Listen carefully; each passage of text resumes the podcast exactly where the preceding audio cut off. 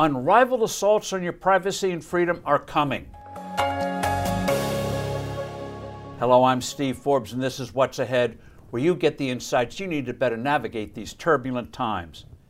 Two initiatives from the Biden administration will unleash an unprecedented attack on your privacy and liberties.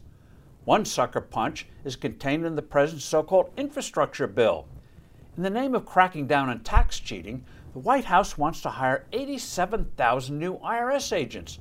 Moreover, they'll possess exceptional new powers. These tax collecting shock troops won't only be examining tax returns. Without warrants, they'll have direct access to your bank accounts, brokerage accounts, cryptocurrency accounts, digital wallets, and financial activities on PayPal, Venmo, and other online payment services every financial institution would be required to report inflows and outflows of funds for every business and personal account.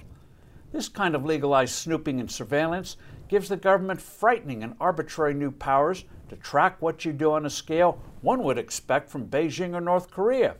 It would weaponize the IRS as never before to go after individuals and organizations out of political favor. Unfortunately, this agency has a long history, going back to Franklin Roosevelt, of harassing people presidents wanted to go after. An egregious example was the way the IRS worked to neuter numerous conservative organizations that rose up a dozen years ago in opposition to President Obama's massive health care program. For two years, the agency targeted new groups that espoused policy positions the White House didn't like by either not approving their routine tax exempt applications or by delaying approval till after the 2012 elections. A number of U.S. senators today are pushing a new bill called Don't Weaponize the IRS Act that would prevent the IRS from targeting tax exempt groups because of their political beliefs, whether on the right, the left, or in the middle. The second assault on your privacy and freedoms comes from a new Biden executive order that would ultimately grant the government sweeping authority to manage the economy in the name of fighting climate change.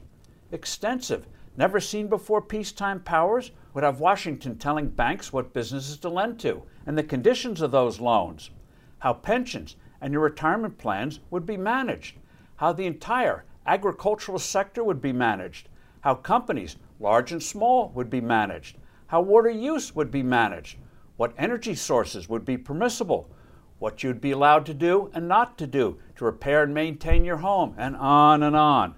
A breathtaking power grab Fortunately, as these schemes become more known, opposition is growing. Thank goodness. I'm Steve Forbes. Thanks for listening. Do send in your comments and suggestions.